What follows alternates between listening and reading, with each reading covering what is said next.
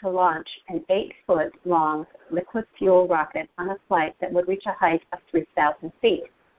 David Yang, a senior at the University of Minnesota campus, is leading the extracurricular group effort to design, build, and someday fly a liquid propellant rocket. The group ranges from a handful of members during summers to 30 or so when classes are in session. The students are studying aerospace engineering, electrical engineering, computer science, mechanical engineering, and material science. Since most amateurs use solid propellant rocket motors, Dang's choice is an unusual one.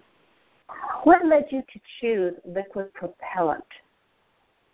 So one of the things that um, I and a couple of other friends were noticing when we were looking around, because um, our basically our the, the thing that we're kind of involved in is hobby rocketry. Um, mm-hmm. And so when we took a look around, um, we saw that a lot of people were doing solid propellant.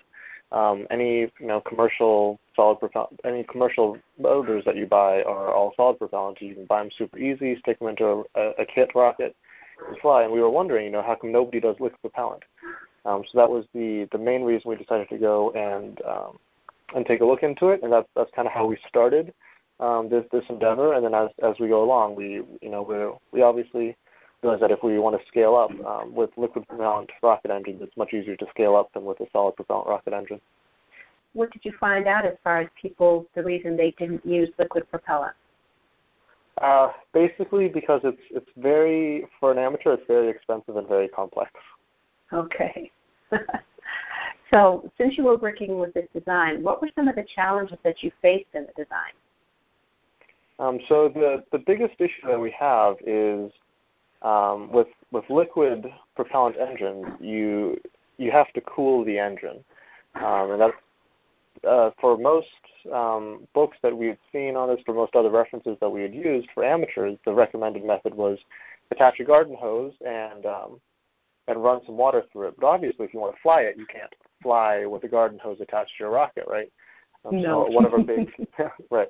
So one of our big issues was figuring out, you know, how do we cool this rocket engine um, while it's still up in the air? And so um, the the method uh, to do that is uh, regenerative cooling, where we put cooling channels um, which pass the propellant itself around the chamber of the engine, um, and that's where uh, Proto Labs and 3D printing came in because while designing the channels into the chamber is very easy, manufacturing it is incredibly hard because um, for our size we had to get a single channel all the way around, um, and uh, to make that would would be exorbitantly difficult. So, um, how did Proto Labs help you with the design? Did they do any suggestions or anything at all? Uh, yes.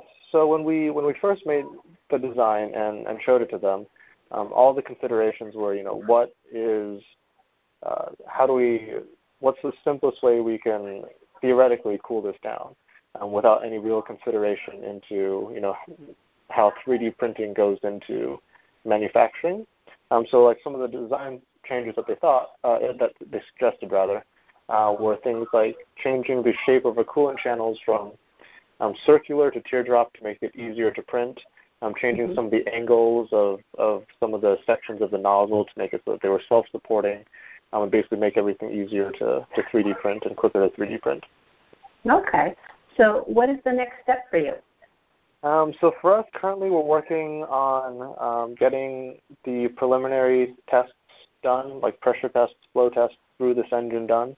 Um, we're mm-hmm. hoping to go and um, do some firing tests of this engine within the next couple of months. Um, and then with any luck, we'll be slowly incorporating it into a rocket and flying it um, after that. Even though the launch is a ways off, members of the rocketry group will have gained valuable hands-on design, building, and testing experience.